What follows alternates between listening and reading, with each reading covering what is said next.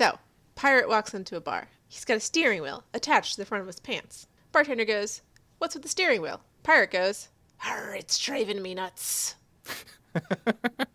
You're fired. Warning, incoming game. Warning, incoming game.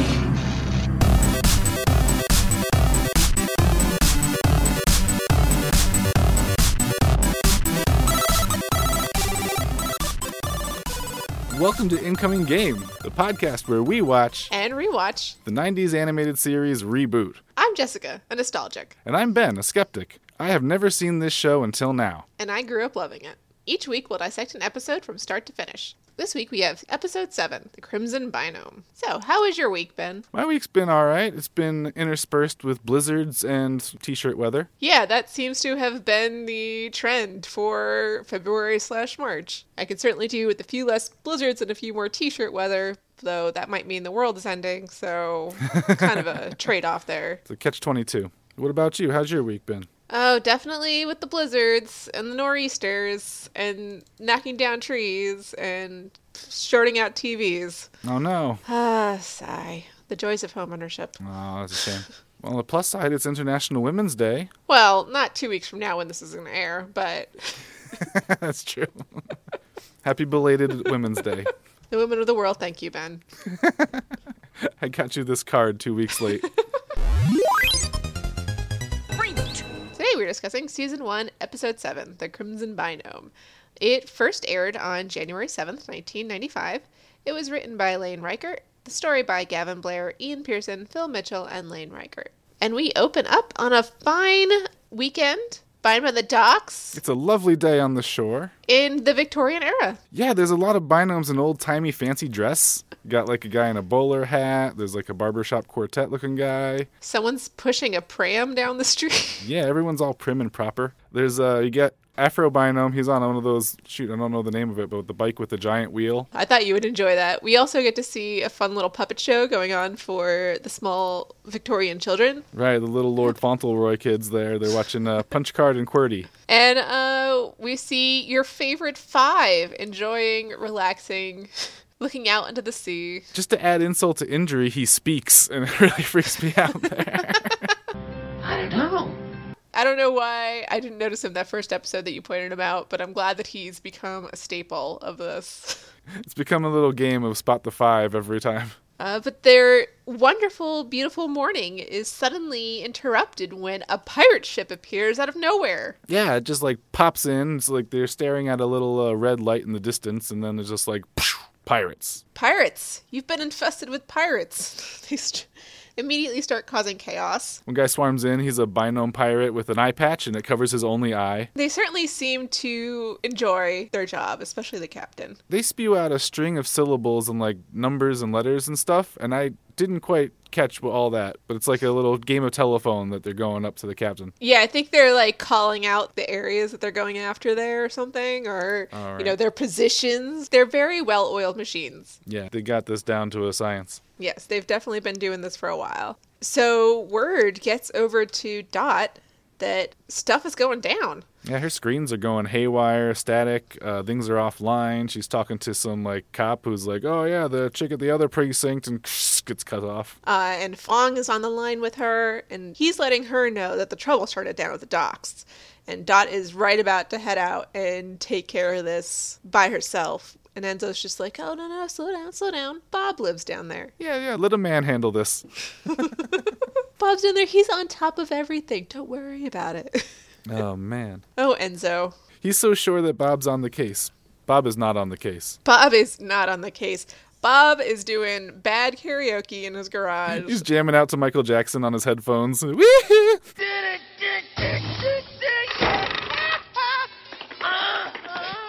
Oh my god, he's such a bad singer. I can't imagine a voice actor is actually a bad singer because they have to have such good control over their voice. So I'm assuming that it's good acting. While he's distracted, he's like singing along. A bunch of binomes pop in and they steal his car. They push it out the window like it's the end of Ferris Bueller's Day Off. While they're stealing the car, Miss Sally there sneaks on in and uh, grabs Glitch right off of his tray. Oh no! Poor Bob, not even noticing. and he turns around and everything's gone. He doesn't notice the glitch is gone, but he notices his car is gone and is thoroughly confused. So outside, uh, pirates are freezing all the binomes into like big ice cubes, and uh, the captain asks Droopy the accountant how the looting's going. Oh, Mr. Christopher. I'm happy. Yeah, we get uh, a couple of pirates come up to the captain, fill him in on the progress. She be ours, captain. You know, Mr. Christopher fills him in on how the uh, profit margin is looking. Can you imagine what this could mean? Aye, sir. A 26,000% profit margin. And then Miss Sally and Mr. Andrews show up to show off to the captain that they have the key tool that they stole from a guardian. He's so impressed, he gives them both a raise. He does. We get a lot of names of people in this episode, which is pretty fun. I feel like most of the characters that we've met are like a lot of the background characters, like the five, or the director, or Annie Potts. Yeah. Uh, we actually, you know, we meet the captain. We hear Miss Sally's name, who talks, and we hear Mr. Andrew, who talks. And, Yeah, there's a real focus on introducing people by their name, yeah. yeah, which is fun because we will see this crew again. This crew will come back, and it's going to be fun. But it's not for a little while, so it's kind of interesting that we get like this huge introduction to this crew. And it feels like really natural. It doesn't feel like they're like, you know, lining them all up. And No, no. He's just like super excited about naming people. yeah, it's pretty fun. This is the first time we really get introductions to people other than the main cast. but yeah, so they get a 2,000 credit bonus, but uh, the captain already knows. This is a key tool. Where there's key tools, there are guardians. And where there's guardians, there are trouble. There's galaxies. or galaxies. Down at the docks, Dot and Enzo are wondering where Bob is, and Bob is wondering where Glitch is. I like how he didn't even realize that he'd missed it. For all he knew, he left it back at his house. It's like when you get to the bathroom and you realize you forgot your phone. Exactly. or when you're walking around with your phone, using it as a flashlight, wondering where your phone is and trying to find it. with the flashlight. so the pirates go to leave, and uh, the, what does he say? Code Avacab? Code Abacab. We're going to get to that in a little bit. That'll be part of our bits and bytes. Sure. Well, Bob starts freezing a bunch of them while the Capum decides to send Princess Ula, a giant Amazon, on a mission to kidnap him. Yes, we get to meet Princess Bula. Oh, Bula, sorry. Princess Bula made me laugh. She's just like, Guardian. I really enjoy Princess Bula, especially with her like kind of Hulk esque way of talking and acting. Like, oh, there's something in my way. I will just walk through it and destroy it. right. just the big brute. Did you hear the uh, Capum? He says, shiver me templates. I like that. also, Bob points out that they are software pirates, Yeah. which I think this might have been slightly before we started downloading music. I don't online. know because this is Maybe? like I mean maybe not like Napster specifically, but I mean I think as far as as long as the internet's been around, you had people pirating like software and stuff. Oh yeah, definitely. Which I'm just wondering if the software pirates is because it was pre-music. If we would have heard some other things. Oh, you think they could have been like Metallica ripoffs or something? Yeah. but I do love that one of the things that they steal is a car because all I could think of was you wouldn't download a car. well, these guys would. These guys would totally download a car. oh man, wouldn't you though? If you could, just 3D print one. oh well, yeah. Get a 3D printer in here and just print out a nice car. That'd be great. Yeah. So uh, Bob approaches and he demands Glitch back, and the Capum he just gives it back without a fight. But uh, as Bob reaches for it, Bula busts through the floor and grabs him, and they fly off in a lovingly rendered shot of the ship. And yeah, Saucy Mare sails away, leaving Mainframe without their guardian. It took me a while to figure out what was on their flag. Like that first shot of it, I freeze framed it and I couldn't really make sense of it until a little later on when you see it a little bit clearer and it's two skulls that are kind of fused together at the eyeball. Yeah, I thought it was really fun, and it looks like they had kind of a specific artist or style in mind when they designed it. Mm-hmm.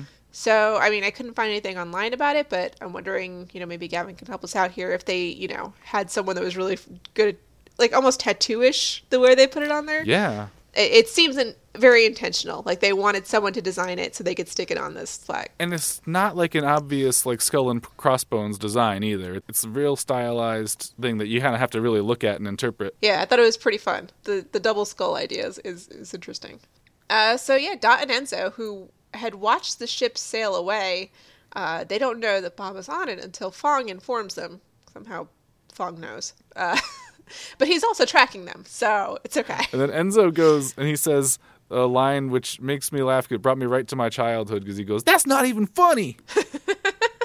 and it's the second time that he said that, but like, yeah, like I haven't heard that phrase in years. It's fun to hear that kind of stuff that, you know, was general slang and not like, you know, movie slang. Like no one ever said like tubular for real. Well- but But yeah, to, to you hear like the things like 90s kids actually said, only 90s kids will remember. Phong explains that the pirates are coming and going through a portal out at sea, and that once Bob goes through, he'll be lost forever. Now, why is that? Can't he just come back through the portal too? Maybe if he escapes. yeah, I don't think Phong's got a lot of faith in Bob's escape ability. He he did just get captured by pirates, so So Dot and Enzo they commandeer a cruise ship, much to the consternation of Thurston Howell. it is exactly Thurston Howell. third. You love her. oh, I haven't had this much fun in minutes. or as it is in the show, Mr. Mitchell. But yeah, they have to commandeer from Mr. Mitchell slash Thurston because the pirates are getting away. Phong has to swing his dick a little bit to uh, convince him. Yeah, he's not moving for just Dot, which we all know Dot's the mover and shaker in this town. So get with the picture, Mr. Mitchell. But Phong gets on the line and says, Nope, you give that ship to her right now. We need the fastest ship in the harbor. and that's when Dot straight up quotes Wrath of Khan. He tasks me, and I shall have him. So Dot claims that what they need is speed, but I think what they really need is Speed 2 Cruise Control, starring Sandra Bullock as Dot. Uh, Sandra Bullock's character and Dot really don't have a lot in common. it's been a while since I watched Speed, but she's much flakier than Dot is. Yeah. Speed 2 also came out in 97. I looked that up too. So they're trying to get ready to leave. They've got a bunch of soldiers on there, uh, piling onto Thurston's ship, and they can't leave yet because we need Frisket to come on the ship. Uh, Frisket's too afraid to step on the boat, but they pull away and he jumps and like almost flips them over. I thought that was an interesting little bit that they put in there. Probably a little bit extra more than they needed, but still kind of fun. but they go to warp. They do.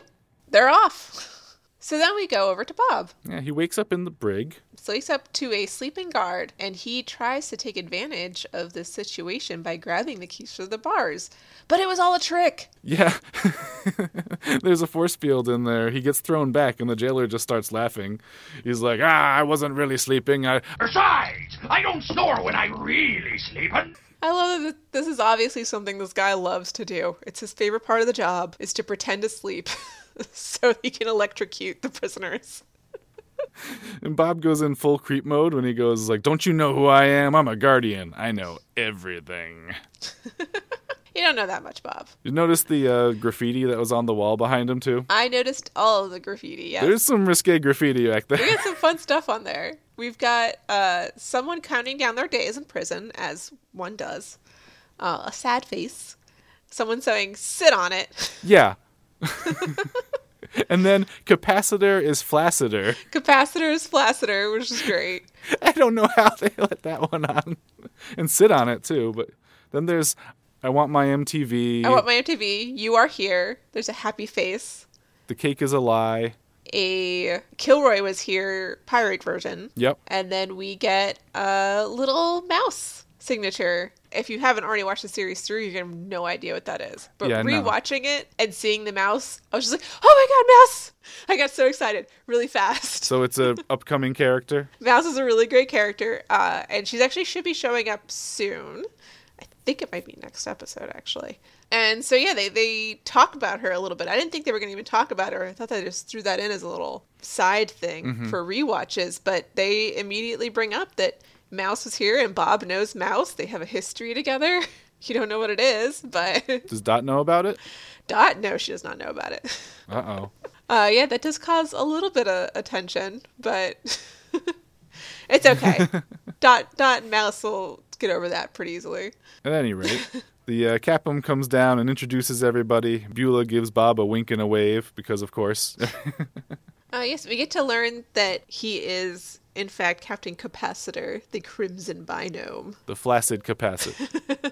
So yes, obviously someone in that jail at one point was a crew member. Or a spurned lover. oh, yeah, it could be. Maybe it was Mouse. They threaten each other back and forth for a little while, and Bob throws his mattress at the bars, which uh, in a flash makes both him and the mattress disappear. Bob is gone, and they assume that he has gone through the tiny hole in the wall next to the mouse symbol. So Bula just goes crashing through the wall without a second thought. Yeah, she just bashes through. I will find. Capacitor is called back upstairs, and once they're all gone, Bob pops out of his real hiding place behind one of the beams. He's behind a skinny wooden beam like a Looney Tunes character. And apparently Mouse taught him that trick because he like thanks her. I guess so. I don't know if he's thanking her because he, she taught him that trick, or if there's some kind of like weird field she put up right there, or if she made the hole that was part of a distraction that he used. I don't know. Hmm. Well, it is a mouse hole. Something mouse related. Wow. Uh, which, by the way, once the wall gets destroyed and Bob pops out, you get to see one more piece of graffiti, which looks like a game of Hangman. Oh yeah. And it- it's kind of hard to read what it says, but I'm pretty sure it says reboot. well, Bob starts wrecking shit on the ship, causing them to come to a halt, and which allows Dot's boat to catch up with them. yep, and Dot and Enzo know immediately that a stopped pirate ship means Bob. Yeah. They come out of warp, and uh, Dot claims that she's an admiral, but the pirates start firing at them. Which They try to. they try to fire at them. They fire all the cannons they have, which is one, because Bob has destroyed the rest. And that one ball goes sailing straight towards the yacht, and Frisket catches it. Enzo almost gets cannonballized. Oh, I think this is just going towards the proof of my theory that Frisket is a Terminator. and Bob is up there fighting off pirates, and Dot pulls up next to him and unleashes the boarding party. Yeah, they board the ship and wand fight. Even Thurston Howell and his ladies are getting into it. They all start rumbling. Enzo six Frisket on the Capum, but he gets frozen instead. Yeah, that, that fight took all of like zero seconds. With Bob and Frisket encased, the Capum threatens Dot and tells her to surrender, claiming victory. I enjoy that we don't get to see Bob's capture on screen. No. Bula just shows up with a giant ice cube full of binomes and Bob. She's like, got him. He said, What took so long? And she said, like, Good fighter. good fighter. Good fighter. So yeah, he's got newly acquired hostages, and the fighting stops. the accountant is upset that they haven't made anywhere near their usual 200%. And once Mr. Christopher starts talking about that horrible profit margin, Dot knows she is in her element. She straight up profit shames them. she does. She's big dogs them. She's like, 200%? Are you kidding me? I don't make anything less than a 1,000%. 200%? You call that a profit margin? oh, please. I make 200% in my sleep. And the captain's like, prove it. And so she's like, here, all my spreadsheets plus my password. Which is Guardian. I love that Enzo picks up on the Guardian password. He's just like, Dot, you like Bob. I think she hesitated a little bit before saying it, too. And yes, we get to a scene that I really love here, which is Did you love it? The duel. I did. I loved it. The final two minutes of the show is just a solid string of accounting lingo, which, you know, is great for kids. But it's it's one, it's the rhythm in which they're doing it, and two, the fact they're literally using their wand swords. Like so they're they're literally dueling. You see them like fly the sword around as if they were making a mark, and each time you see Dot just like, "Yep, we got amortization, diversification, accrued depreciation of upgrades." No, no, no, it's Leviosa. it's just a really fun i don't know the fact that it was a duel it was a literal duel but it was with accounting and business management I'm 32 years old and I worked in accounting, and a lot of those words were a little bit. How do you offset market flux? Diversification. Initial inventory outlay? Amortization. Demand drop off? Become a buyer. Well, either way, capacitor is no match for dot in her spreadsheets no. So Bob gets released and he finds out that Dot's now in cahoots with the pirates and has a sexy new outfit to boot. yeah i love how she got changed somehow it looks great If she must have rebooted. she's got the full admiral outfit now no more dinky hat she's got a big hat big boots she's rocking it and she's working out terms with capacitor for his new job in a legal trade with a cut of profits for dot of course Of course. So, what does that mean for them? Uh, so that means that Dot is trading throughout the internet and using them as go betweens as merchants, which will end up being a plot point later. Okay. We also learn Capacitor's real name uh, is Gavin. He tells Dot to call him Gavin. And the two ships set a course back to mainframe. This episode seemed to be an exercise in seeing how many times they could get away with characters saying "blow me." It was a lot. Yeah, at least three. I mean, it was always "blow me down," but the way this is like "blow me down." Well, blow me down! This episode was a lot of fun. I really enjoyed it. I loved getting to see the crew of the Saucy Mare. They have much bigger roles in later episodes, and they're super fun. I loved that we had names for people and that we had extra speaking roles. It wasn't the usual gang. And, you know, pirates. Pirates are fun. and I always get a kick out of the plots that end with Dot saving the day with business. Mm-hmm. Dot's just in charge of mainframe, and that's she gets it done. it's just another example of her not needing Bob at all. In fact, she had to go rescue him because he was irrelevant to the plot, essentially. He was the sexy lamp in this episode. He was the damsel in distress. I the episode's kind of all over the map for me in terms of tone. Like in the very beginning, with their all the fancy binomes walking around, that felt very much like a a kids show, like for a much younger demographic than even the other eps. Like for some reason, I got the sense of like a young children's show in tone. And then then we get all those accounting references, like I said at the end, which are like way gonna be over way anybody's head. Like I didn't I didn't love it, but I wasn't irritated either. I think my favorite part was when uh, Dot goes, "He tasks me." I thought it was really fun. I think that this is kind of we're, we're really getting into that groove of the type of humor that you're going to see throughout the series. Okay. Just because it's it's not the incredibly wacky stuff we saw in the earlier episodes. And there's stuff on both levels. Like you're getting to see stuff in the background, like capacitors, Flassiter, or uh, references to Star Trek, like stuff that adults will obviously love. But it's still just a fun pirate episode for kids. Well, that's what I wonder with specifically the pirates. This is something that it's not just for this show either, but like this whole like Treasure Island version of pirates that we see, right? That hasn't changed much in media over the years. Like the idea of this swashbuckling, "Arr, aye, aye, Captain," is like such a cartoonish representation of what real pirates are, and I wonder if pirates ever actually existed in that form. Oh no, there's no way. it's definitely only in media that those pirates ever existed. Yeah, like the essential look and the way they talk and everything, it's been set in stone for so long. And like not that we want to romanticize real pirates, but like it's become such a child-friendly reference to an old old Treasure Island story from so long ago. Like it almost has no real relevance except as a reference. But yet we continue to tell those stories with those pirates all the time with that aesthetic. I think there's just something the idea of that kind of characterized mm-hmm. pirates. I mean, real pirates. We start talking about real pirates, and and people suddenly are just like, uh, scurvy and and rape and and like not bathing for how long? And I mean, real pirates were not fun. Real pirates were jerks and killed people and did horrible things. And Where did that image come from though? Like with like the treasure maps and the big hats and the I think it definitely came from like that Treasure Island feel.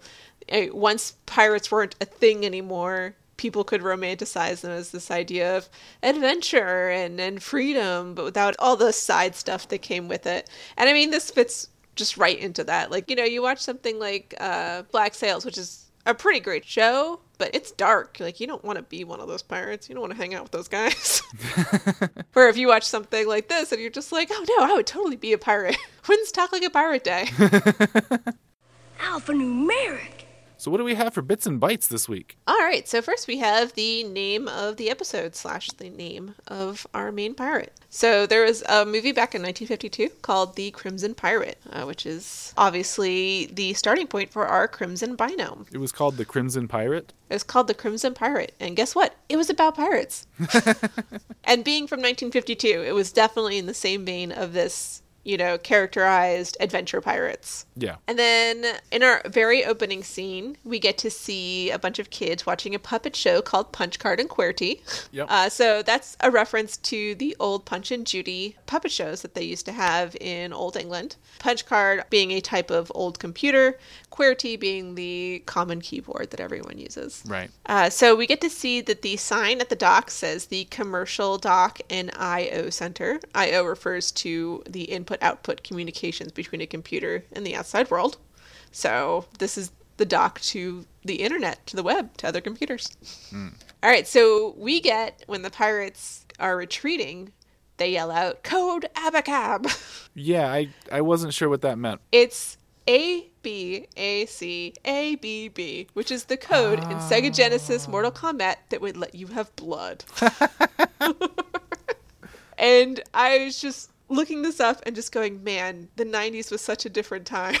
Well, which one was up, down, up, down, left, right, A, B, start? That's the Konami code, right? yeah, that was the Konami code. So, one, I love that back in the 90s you could put in codes for things and stuff would happen.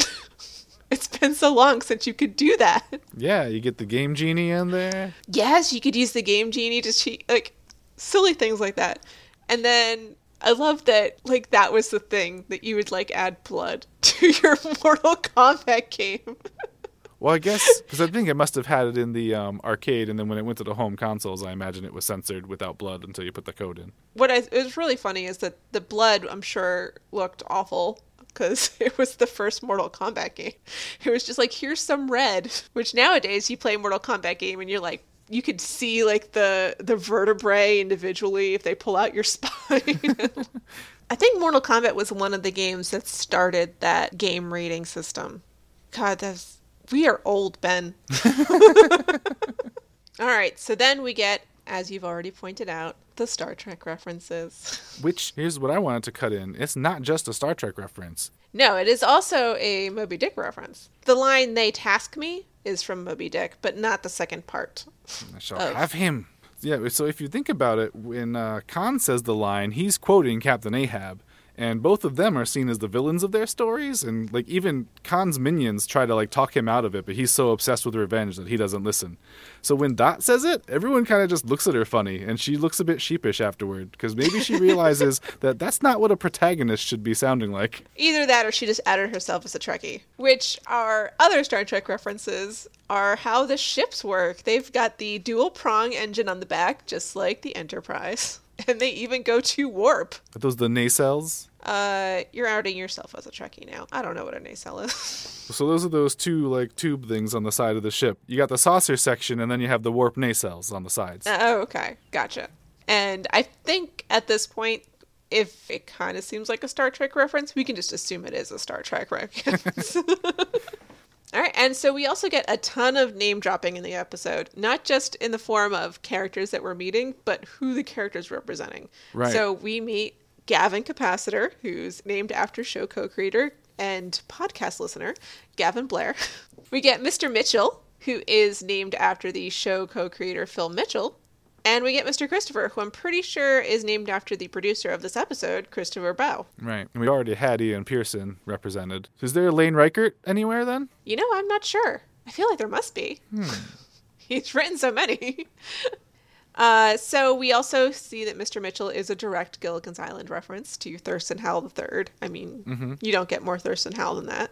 And we get the cartoon drawing, and Bob Sell of Kilroy was here. If you're not familiar with Kilroy was here, it's a piece of graffiti dating back to World War II. It actually has a bunch of different names other than Kilroy, but Kilroy is the most common one, and it was used by a lot of GIs. I've only ever heard it as Kilroy myself. Yeah, it depends on the like country you're coming from.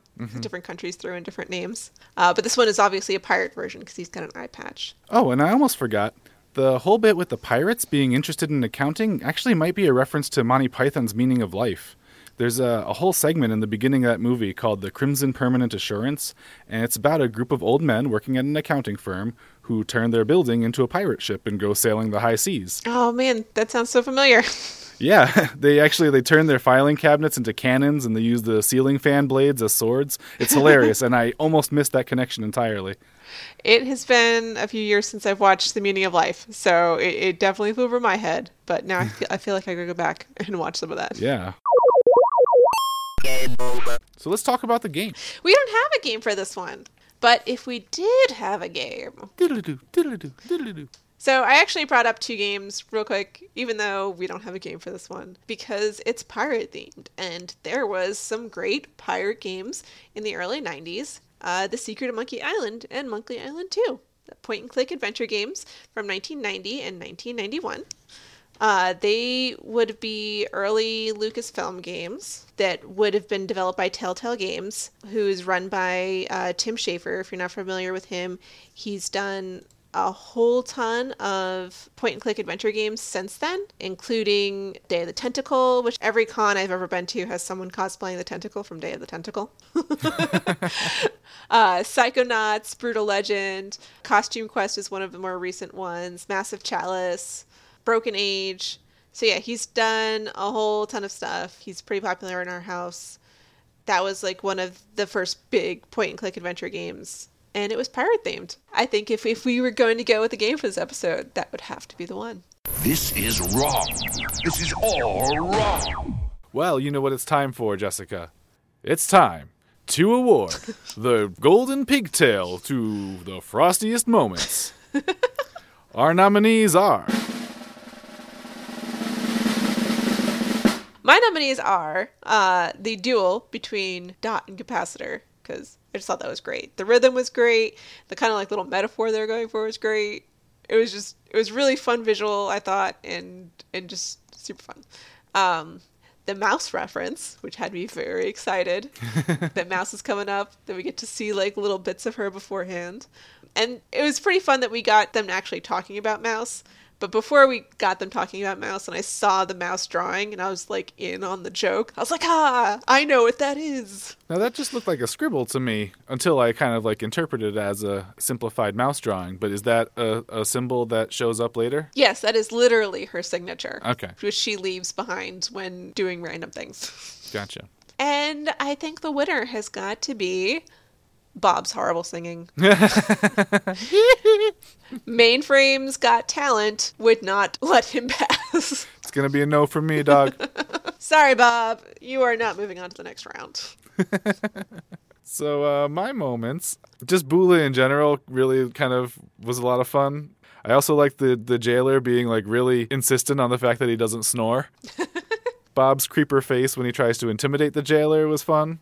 But I think my moment is going to there's a binome when they uh, board the pirate ship and they all jump out.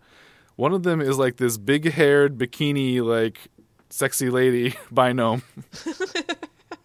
and so like she's she's just chilling on the ship and then she jumps out and she's like swinging the wand around too and I, I really liked her look she had a big bouffant hairstyle like a far side character you know That was a really fun moment to have, you know, two like bikini binomes hanging out on his yacht and they start boarding a pirate ship and one of them is super into it. yeah she's like hell yeah So is that your winner? that's my winner so before we recorded this episode i put it out on twitter to ask if anybody had any like listener questions and uh, did we get any We got one. Now, this one might be a little divisive, so just FYI.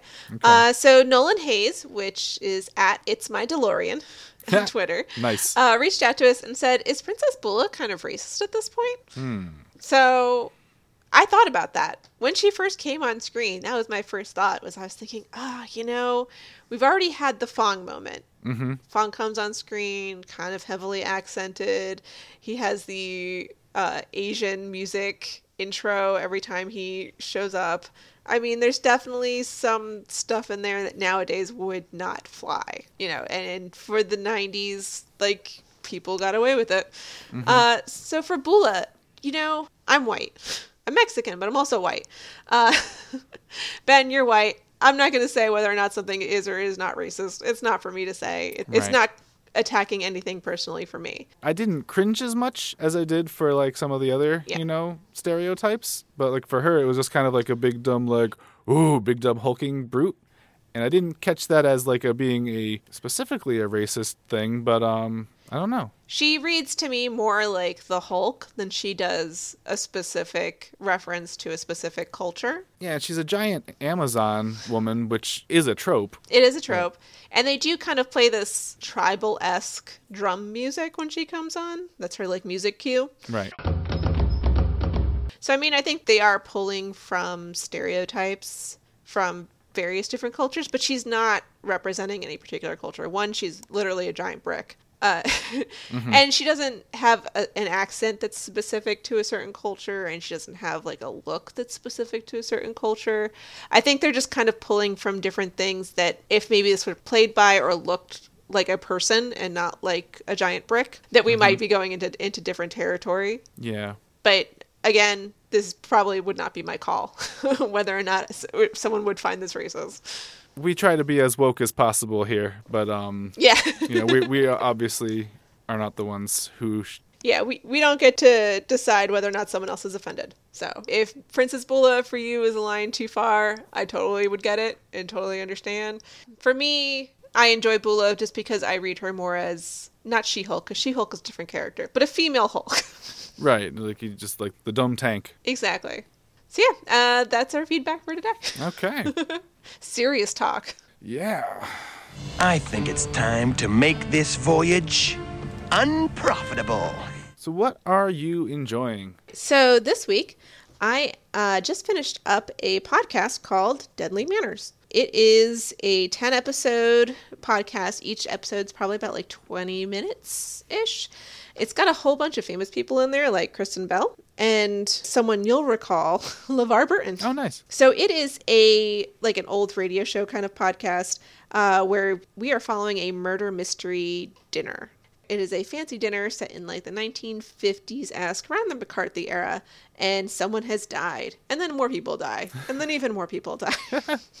Who's killing all these people? You don't find out until the very end. Oh man, It's super fun. I'm for sure gonna check that out. Yeah, it's called Deadly Manners, and you can probably listen to all of it in a day really fast. Uh, they do plan on doing a season two, so if you catch up now, you'll be all ready for season two when it comes out. Nice. Well, I've been reading a lot of sci-fi books lately. I really enjoyed the Annihilation movie that came out just recently. But uh, as far as reading, I've been going back and forth, alternating chapters between Altered Carbon and uh, Leviathan Wakes. So I'm only about a third of the way through each of them, but I have been really enjoying them so far. So I'll definitely recommend those. I know Altered Carbon is just turned into a Netflix series, and uh, Leviathan Wakes is part of the Expanse sci-fi series. I've actually read the Expanse series. My reaction was meh, but I kept reading anyways. Okay. So, an enjoyable meh, popcorn meh. You know, definitely something you can keep reading. Yeah, like I, I haven't been turned off of it yet. So Altered Carbon is written by uh, Richard Morgan, and Leviathan Wakes or The Expanse is James S. A. Corey, which is actually the pseudonym of two guys. Yes. Daniel Abraham and Ty Franck go under the name James S. A. Corey. They actually used to intern for George R. R. Martin. I'm a big fan of the Song of Ice and Fire series, and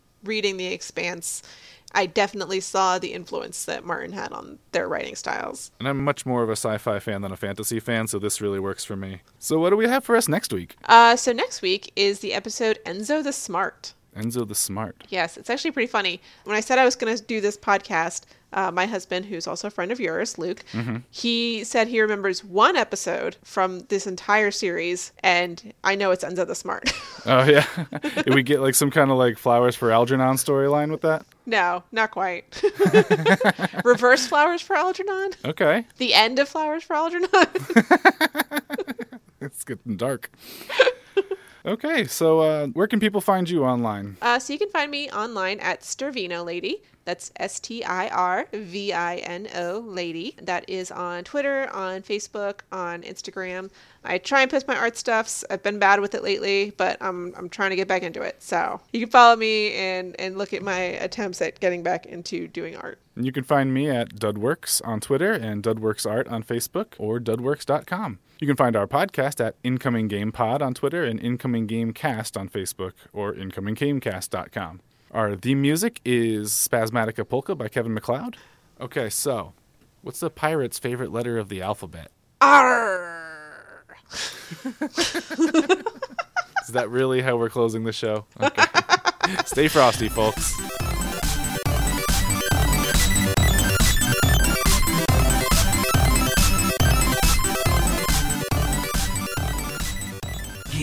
Over.